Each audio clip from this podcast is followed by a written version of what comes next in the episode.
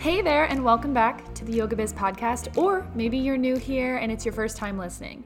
Either way, I'm so incredibly happy that you found your way here. My name is Meg Sangimino. I'm the host here at the Yoga Biz Podcast. I created this podcast as a resource for other busy and passionate yoga teachers like myself to learn bite-sized business strategies to help them grow their yoga business. So if that's you, I'm really glad that you found your way here. And today, I have a really, really, really special guest joining me on the podcast. Now, I don't do a lot of interviews, my regular listeners know that, but I just couldn't pass up the opportunity to interview the amazing Ashley Hagen.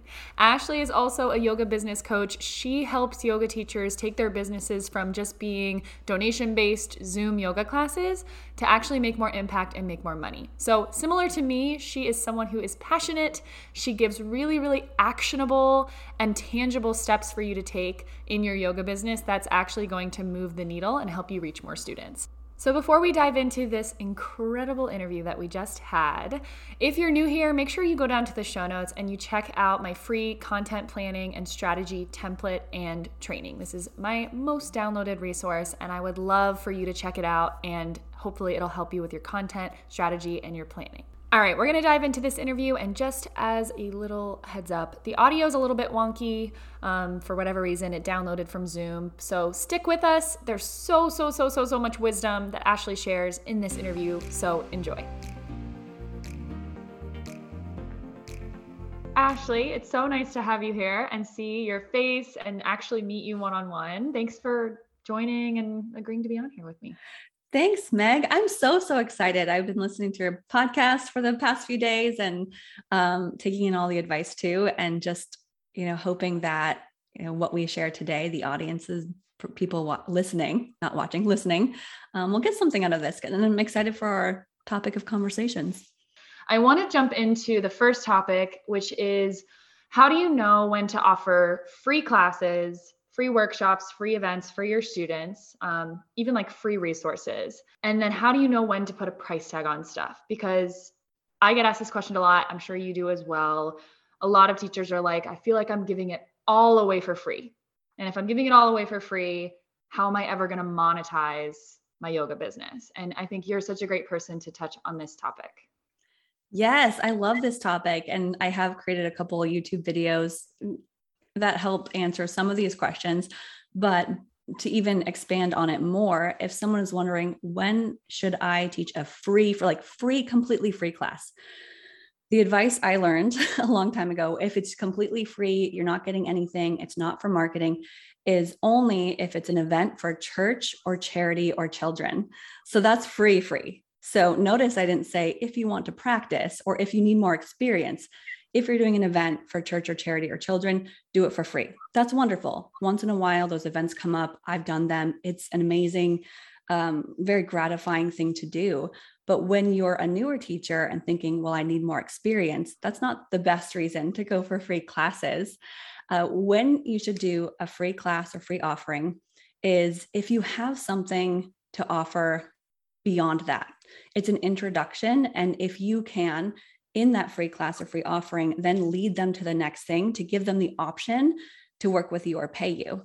So oftentimes a free class is used mostly as marketing. So it's a marketing strategy to say, I want you to be introduced to me because otherwise you may not have been. And after this, beyond this, sign up. You, you have the option to sign up for a private lesson or a workshop, or it's a chance for you to get in front of people who might not otherwise have met you. And offering a free class, whether it's a YouTube video or a Zoom class, or even an in-person class, is um, something that I've seen work really well when you're just starting out, but you have something on the back end. When I taught for a yoga studio that was just opening up brand new, we did free yoga events around town and at the mall, in the park, or wherever. And we were always collecting email addresses and directing people to the memberships or the intro offer at the studio. So we always had that strong call to action at the end of it, or a follow-up. So you've got to have that follow-up in place. Otherwise the free is just, you know, not going to work in your benefit as well. I love that. I love that. And I love your example, because I think, especially for the teachers who teach online, it's sometimes easy to get disconnected from like, we are doing the same thing that studios are doing, just in the virtual world. Mm-hmm. So it can feel like if I offer a free class on Zoom, why would anyone then want to pay to be in, for example, like my virtual studio or, you know, virtual classes that I teach that cost money. But it is that, that introduction. It's taking them on that journey to like see your face and experience your energy before they ever pull out their wallet to work with you. You don't want to give them a full transformation. It literally is an introduction, and you want them hopefully to get bored with it if they attend more than a few times. So if you have an intro class, it's just for people to attend once or twice. It's, you're not giving everything away. They, you, you are encouraging them to then work with you further and then give them that transformation that they're looking for. Right. And sometimes that, I mean, that transformation can come in so many different ways. That's not just one class or like even like weekly classes. A lot of teachers have like courses, memberships, other things that they're doing. Um, can you talk a little bit about your experience teaching free slash donation-based classes? And the, I think you, you do it every day, if I'm remembering correctly. Yes. And how, yes. Sort of how long it took you to build up your community teaching every day. Yes. And you also have to keep in mind, I did have a little bit of an audience before getting started because I owned a yoga studio. So what I did was switched everything from my yoga studio when the pandemic hit to online. And a lot of my local uh, yoga students didn't want to do online. So I had to s- search elsewhere for Uh, for those students. And so I started putting all of our classes online. I was teaching a ton, even every, uh, continuing to teach every morning and then evenings and all these classes just to replace what we had at the studio. And I had to ask myself, okay, if there was one class that I could teach and wasn't a burden to me and felt really good for me to teach, what would it be? And I decided on my morning class, and I wanted to keep it free.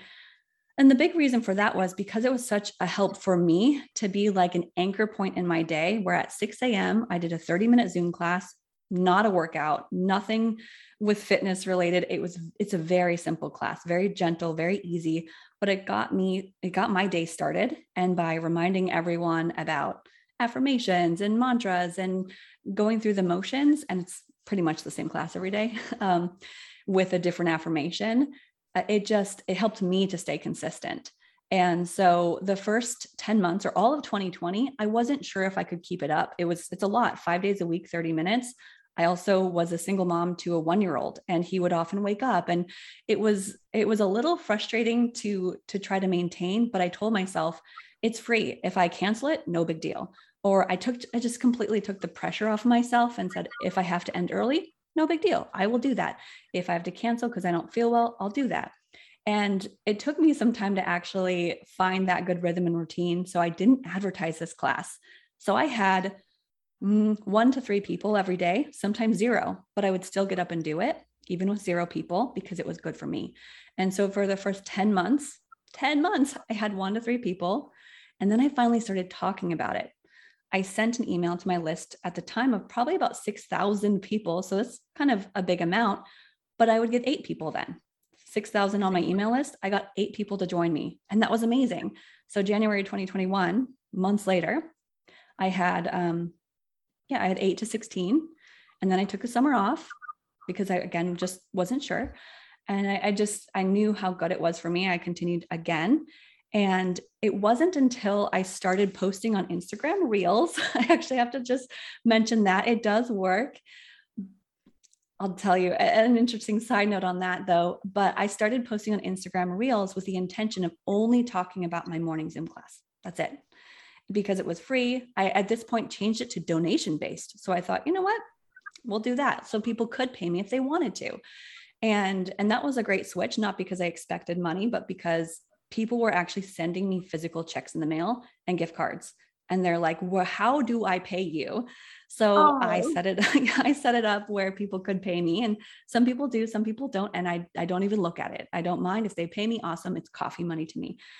And, um, I started posting to Instagram Reels. And if you know anything about Reels, you don't know which one's going to blow up, which one's going to go viral or viral for you, or just get a ton of views. And I had a couple that got, uh, I had one that had two point two million views. And that next Monday, I had one hundred twenty-five people registered for my morning class. Probably half showed up, but I want to tell you at the same time, I made zero dollars from that class because people for the first time will want to try it. They're not going to pay because they didn't know me. They saw me on Instagram. And then it's my regulars that do end up wanting to, to pay or to, to work with me further. But that, I mean, that was two and a half years, two years, two years after I started that class. But because I actually went into marketing it and talking about it and using the methods that work in marketing right now, like video and Instagram Reels, and I'd even talk about it here and there on my YouTube channel. And, and then people would find the link and sign up. So it took quite a bit of time. And a lot of people who sign up once may not even attend, or they sleep in. And I say, that's fine, but I have their email now. So now I can email them and remind them, hey, I've got this other thing, or hey, did, I'm doing a series, join me. So it's just a lot of communication. And I know we kind of mentioned this too, is that consistency of showing up. And people know I'm going to show up because I have done that for two and a half years. They don't think, oh, I wonder if she's going to cancel it, or I wonder if Ashley's having a class, because I've been doing it so long that it's now just become part of my routine and my regular attendees routine. And, um, And it's just, I love it so much, but it's a different purpose. It's not the thing that builds my business. It's probably more my passion project.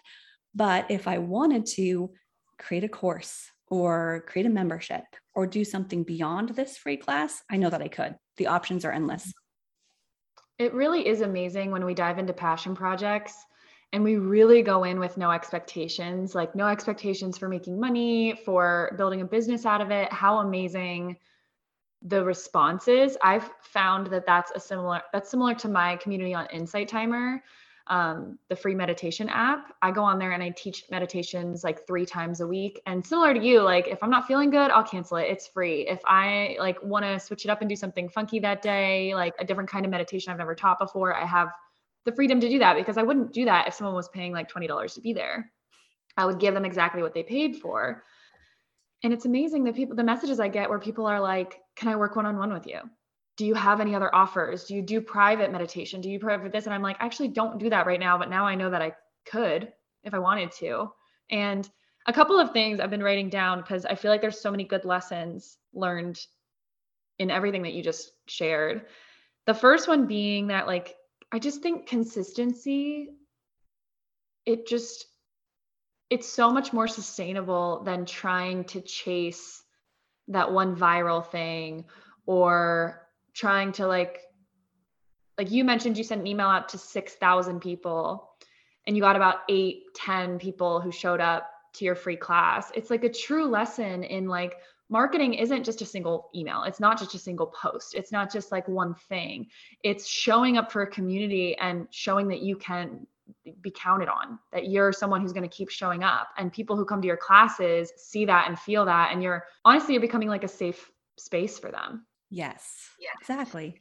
And this, when I mentioned Instagram Reels too, I'd probably um, posted at least sixty to seventy Reels before one of them hit a hundred thousand. So that was, it's all consistency. Start with something. And instead of chasing after looking at someone's success and thinking, oh, they, they seem to just get that overnight. Probably not, probably not at all. And I've been trying to build an online business since two thousand fifteen, but nobody sees or have heard, has heard of or knows me from twenty fifteen to twenty twenty until really the pandemic.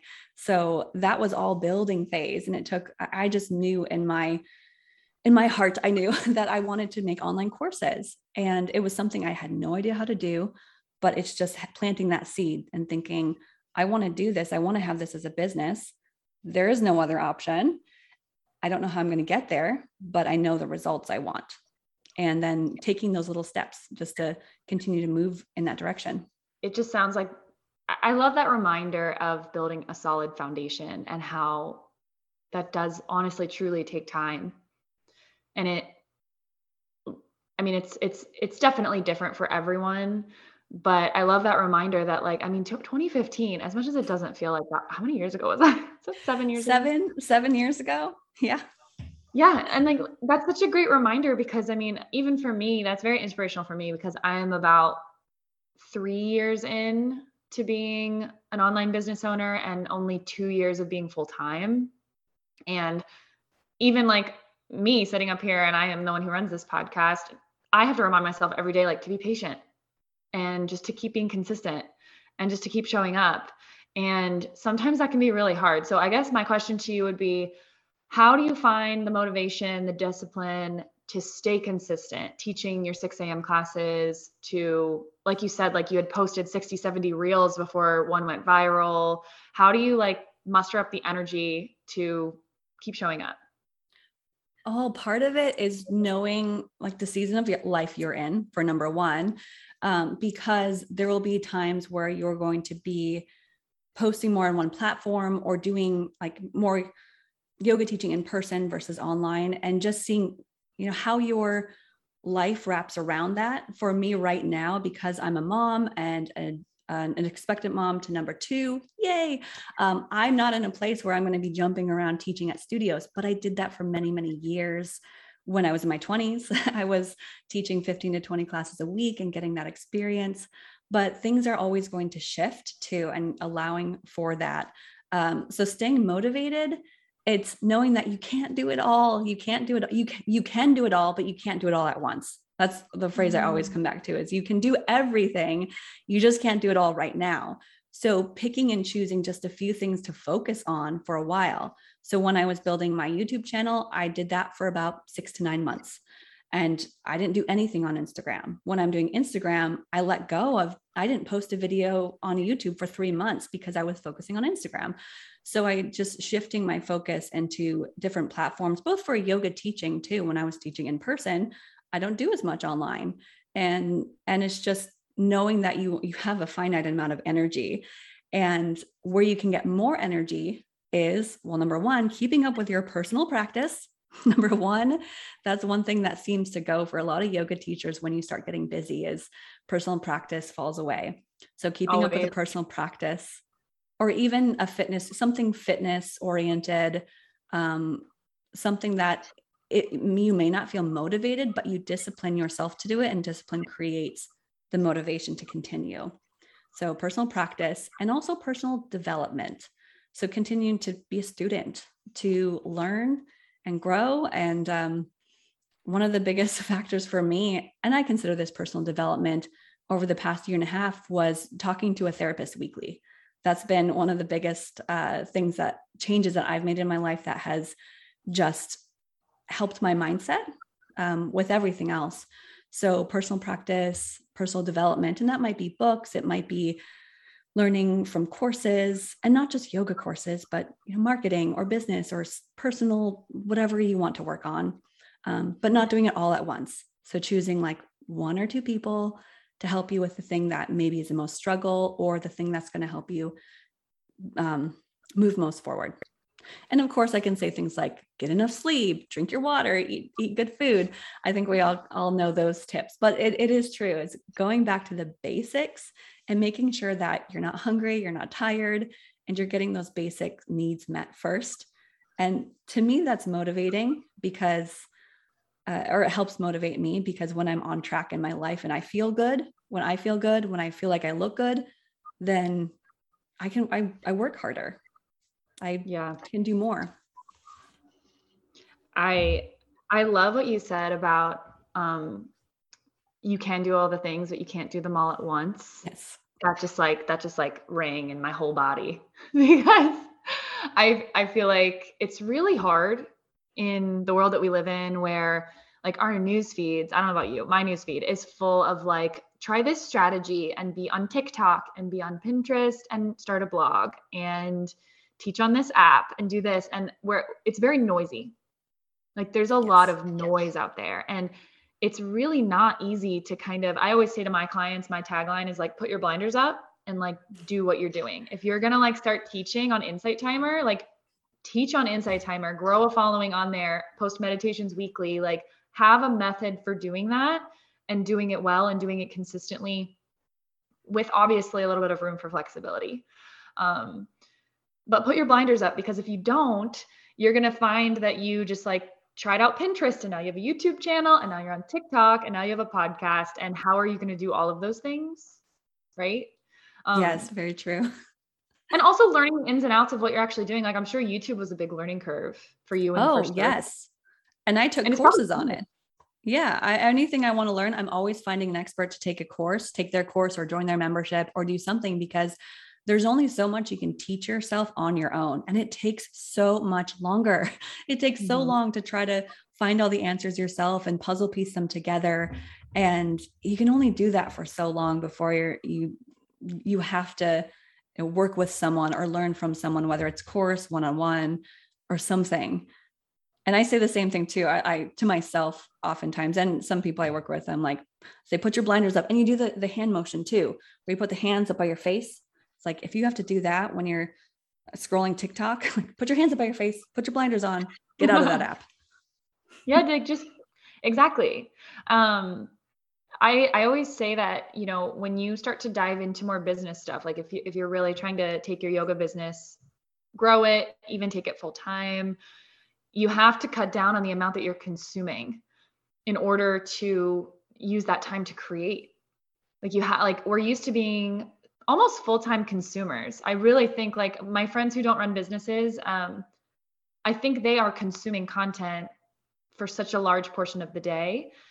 Once you start to dive into business stuff and you're becoming a creator, I hear a lot of, t- I don't know if you hear this from people, but I hear a lot of people say like, I don't have time to be posting on Facebook. I don't That's have time true. to be doing stuff. I'm like, well, if you take all the time that you're consuming and you even just cut it in half and you use that time to create, to just put something out into the world, you'd be surprised how much time comes back to you. But it, it does take a little bit of discipline, and it's, it's almost like, it's almost revamping your routine.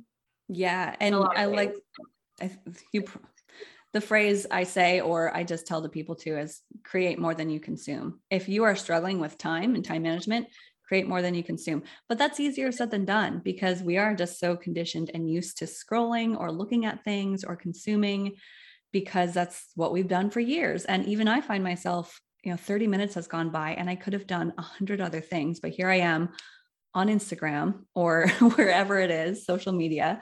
And, you know, if you, if you're dedicated or disciplined enough, you could like set blockers or, you know, delete the apps from your phone just to, or if you need to, like maybe for a short duration of time. Um, but yeah, definitely we're, we're in a consumer space, and that's what the, the apps want us to do. They want us consuming, they want us buying. And so we have to be very conscious and disciplined to switch it around and, and create more instead. Yeah. I, I absolutely agree. I feel like we have a lot of the same taglines. I always, Probably. I always say create more than you consume. I um, promise I'm not copying, but they're, no, they're also very general things. Like you, you do hear those, I think, from other um, marketing and business coaches and, uh, or similar things. And, and yeah, I probably because it, it works. They work. It does. I think, I honestly think I heard that tagline, like, probably like six years ago when I started thinking about becoming a business owner, and like I heard it and I was like, that makes so much sense, because I easily consume six, seven hours of content a day. So what could I do with three or four hours of content? Yeah. And that kind of, that kind of brings me into one other topic that I didn't, we didn't talk about beforehand, but I think it would be a good topic to touch on. Sure. Um, kind of goes along with consistency, but I heard you mention email, which my audience knows I am such a huge advocate for, and you also do YouTube. And I think it brings up a really important topic about not just focusing on one thing at a time and really pouring energy into it, but also understanding the platforms that you are using. Um, because I always talk to clients and I'm like, if you just put a bunch of effort into creating a thirty minute yoga class, you recorded it, you edited it, you did all these things, and you're putting it on Facebook, it's going to be gone within twenty-four hours. Like it's not, it's gonna be off of people's news feeds within twenty-four hours. Um, YouTube, it's going to live in the YouTube world. It's going to be searchable. People are going to be able to find it again. It's going to show up in search engines. Um, so understanding the platforms that you're on. And I think, I do think that takes a little bit of time. Like it's a little bit of a learning curve when new teachers come out into the world and they're like, all right, there's all these platforms. Where should I start? Um, what, made you, what like encouraged you to land on YouTube, and why do you like it so much? Well, my background is actually in graphic design and marketing and communications. So I have a degree in multimedia design, and video editing has always appealed to me. So I think just back in the day, I think it was two thousand eleven, I graduated college. I liked making videos. It just was fun. And so it wasn't anything I did for money. Um, back in two thousand eleven and twelve, I started watching YouTube vloggers, like when it was just starting. And I thought, I'm going to be a YouTuber one day. I I feel like kind of like I was one of those eight-year-olds, but in, in like a twenty-two-year-old body, like being like, I want to be an influencer. I want to be a YouTuber. Mm-hmm. And I have a video, even I was twenty-two or something, saying, I'm going to be a YouTuber. And at the time, my, like my ability to speak was so bad. Just, I mumbled, I fumbled. I was so, so bad at all of it. But I had to start somewhere, and I didn't, no one was really watching me, so I didn't care. But because I had that kind of experience with my college degree and um, multimedia and design, I just like the visuals. I really like visual, and podcasting wasn't a thing back then. And I wasn't much of a talker. I liked the visuals. So YouTube was what I did for fun a long, long time ago. And it was then four years later, I would, I thought, oh, I, I could, I could add yoga to this. That was long before I was a yoga teacher. And nowadays there's, you know, YouTube, podcasting, blogging, all of that is very evergreen. It lives on. And I, I learned that by, by mistake. I, I put a bunch of YouTube videos up, and the video that still gets the most amount of views and stays in my top ten is from two thousand seventeen. So if I had posted that to Facebook, it would have been long, long gone, like never seen again, buried in the depths of Facebook or Instagram for that reason, uh, for that same similar reasons. It's just, it's too fast. And it is easier to grow on Facebook and Instagram, sure. But just like anything, the faster you grow, the faster it can go away. So if you grow mm-hmm. slower on a platform like YouTube, which it's so much harder to get the same amount of subscribers as Instagram followers, if you grow on something like YouTube, it's not going to go away as fast as if you stopped posting to Instagram. It's just what I've learned over time. So my YouTube grew right now, I think like twenty-three thousand, but that took ten years, probably more, uh, three years, because that's when I was really focusing on it. Instagram, I grew to twenty-seven thousand in six months, but now it's just plateaued because I don't post mm-hmm. as much anymore. But my, my Instagram, my fa- what is it? YouTube, the one that's evergreen, searchable, even if I don't post for a month or two, I'm still getting five, six, seven hundred new subscribers every month. So it, It doesn't have the big roller coaster effect if you stop posting for a month or so, as long as you're long-term consistent. And because I knew I wanted to be a yoga teacher, an online yoga teacher for the long term, like this is my career, then I, I chose YouTube for that reason, because it's so long-term, where the quick wins can happen on Instagram or Facebook, but long-term it's going to be YouTube. I think that's so interesting. And it is like a good reminder about Instagram and Facebook, and really like any social media platform that not, I mean, I guess YouTube does like own your content, but Instagram and Facebook is a little bit different. I feel like they are much more like behavior driven. Like you said, you have to be very consistent on there and show up a lot. And so like during the months that you have been doing that, you have grown really fast. Um, but there's something that makes me feel weird about having a platform like own my time. Uh, and that's, I think, why podcasting has been really great for me. I think similar to you, I like always knew that I wanted to be a podcast host. I was like, I love talking. I hate being on video. And if I can like write out notes, I on, if I'm being honest, interviews are not normally my thing. That's why I don't have that many up, because I need to have like notes, a script, something that I can look at. But once I do have that, um, I feel like I can explain things well. And I've always known that about myself. And I feel like that's just kind of where I thrive. And it's a, it's the kind of thing where like people find like one, one of my podcast episodes, it sounds like similar to one of your YouTube videos. It's still like, I get listens every single month on this episode that's probably like fifteen months old at this point. Like it's one of the first ones I posted, but it's because like it shows up in search engines. It shows up when people search things. It's like, listen to this podcast episode. And it's like, my podcast is branded very specifically for yoga teachers. So yoga teachers find it really easily. No one's like searching on Instagram, like what podcast, what microphone should I use for my yoga classes, you know, but they're nope. maybe typing that into Google and then they're finding your YouTube videos. That's exactly what happens. And I think even if anyone who's listening knows who I am, you probably found me from a microphone video or know of me from that. So that's very, very common. And the reason I just kept talking about it is because I had one video do well, and I just decided to create a web of more videos, and not because I'm so passionate about microphones, but because I saw that need, and it was an audience that I knew I could, I could talk to and relate to. And I get a lot of, a lot of people just thanking me for not being just a, a, a tech person talking in technical terms, but I talk like a regular old yoga teacher. Yeah. And that's what people need. Like, they want relatable content. I was actually just talking about this today. I went to coffee with another yoga teacher in the local area, and she works full time. She works a nine to five. And she was saying, I like your podcast because you're not only speaking to full-time yoga teachers, similar to you. Like, you're not talking solely to yoga teachers who are also like have a tech background. No, just, we're just talking to like normal yoga teachers, and normal yoga teachers aren't sure what podcast mic or what, sorry, I keep saying podcast, what, um, you know, what microphone to use. And most are working another job or a part-time job or have another source of income. And that's just more relatable, like how, you know, how to create content or market while also managing a household or a full-time job. Mm-hmm. And I think that's one of the reasons I've, I'm really drawn to you, because you are a very relatable human being. Like, you, I can look at your numbers and be like, wow, she has all these followers, all these subscribers, but also like, I knew that I could just sit down and have like a normal conversation with you, because that shows in your content.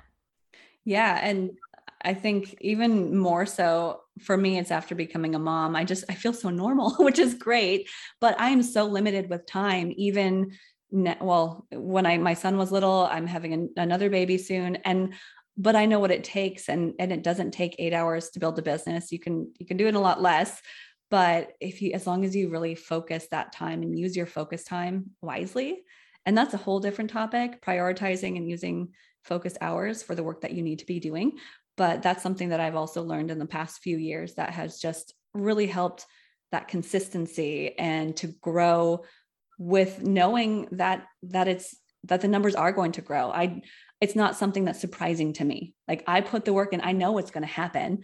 I know eventually my, my YouTube channel will hit a hundred thousand just because I keep saying it. So, but I, I think it will. And if it doesn't happen in a year, it might happen in a few years, but it's, you know, anything I set my mind to can and will happen, as long as you give it that focused energy and you learn about it, educate yourself on, on what it is you're trying to grow. Yeah.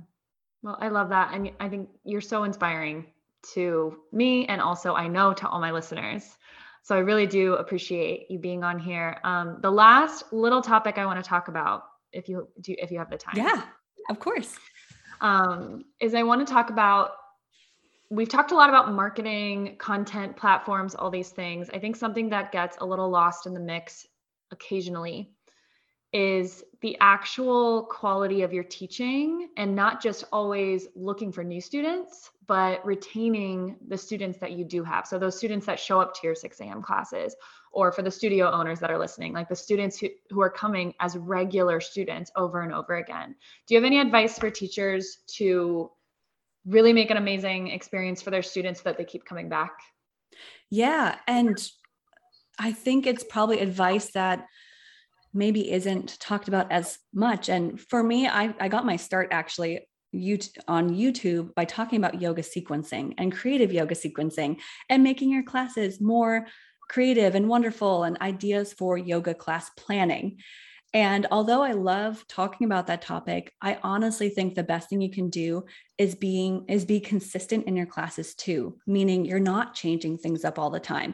Your, your classes become a safe place where people know what to expect with a little bit of variation. And my class, even though it's pretty, it's pretty much the same every single day, and I get, I have a, a, a bunch of regular students. And it's because they know what to expect. They know that they could do this on their own if they wanted to.